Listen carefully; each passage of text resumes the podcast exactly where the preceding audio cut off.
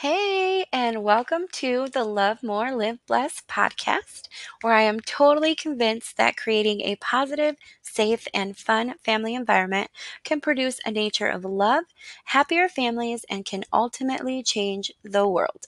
I am an eternal optimist at heart, and I feel like understanding positivity is one thing, but sometimes applying positivity to everyday life can feel like another. This is why I'm reaching out to you three days a week with new episodes to help you and me remember what matters most. As moms, it's us, how we care for ourselves and how we treat and love others. I believe taking care of ourselves will help us take care of our families in a richer way. I'm your host, Crystal Mendez, and I'll be here each week providing practical ways you can infuse positivity into your own life and helping you create a life you love. Hello, everyone. Happy Friday. I hope everyone has is having a great day.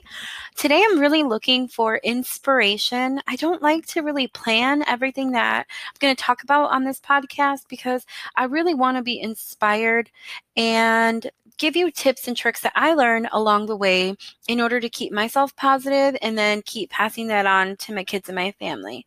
So today I found this story and I'm going to read it real quick and it's going to be a short episode and that's okay because it's Friday. So today's story, the positive inspiring story is Influence the Life of a Child. The author is unknown. When you thought I wasn't looking, I saw you hang my first painting on the refrigerator, and I immediately wanted to paint another one. I saw you feed a stray cat, and I learned that it was good to be kind to animals. I saw you make my favorite cake for me, and I learned that the little things can be the special things in life.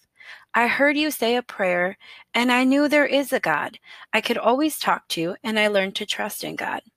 I saw you make a meal and take it to a friend who was sick, and I learned that we all have to help take care of each other.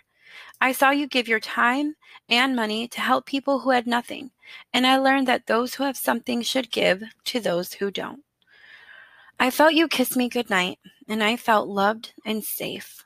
I saw you take care of our house and everyone in it, and I learned we have to take care of what we are given. I saw how you handled your responsibilities, even when you didn't feel good, and I learned that I would have to be responsible when I grow up. I saw tears come from your eyes, and I learned that sometimes things hurt, but it is all right to cry. I saw that you cared, and I wanted to be everything I could be. I watched you, and I learned most of life's lessons I need to know to be a good and productive person when I grow up. I looked at you and wanted to say, Thanks for all those things I saw when you thought I wasn't looking. Each one of us, whether parent, grandparent, or friend, can influence the life of a child. Be a good influence. Isn't that an inspiring story? I love I love it. I love it. I love it. Just all these little things that we think our kids aren't watching us and they are. And it's actually synchronistic that this this is the story I chose for today just right now because on my Instagram I posted a picture and I of my daughter and I and I just wrote like she's watching me. She knows what I'm saying and or she hears what I'm saying. She's watching what I do and I am trying to be the best person for her. So this totally clicks in with that and I really like that.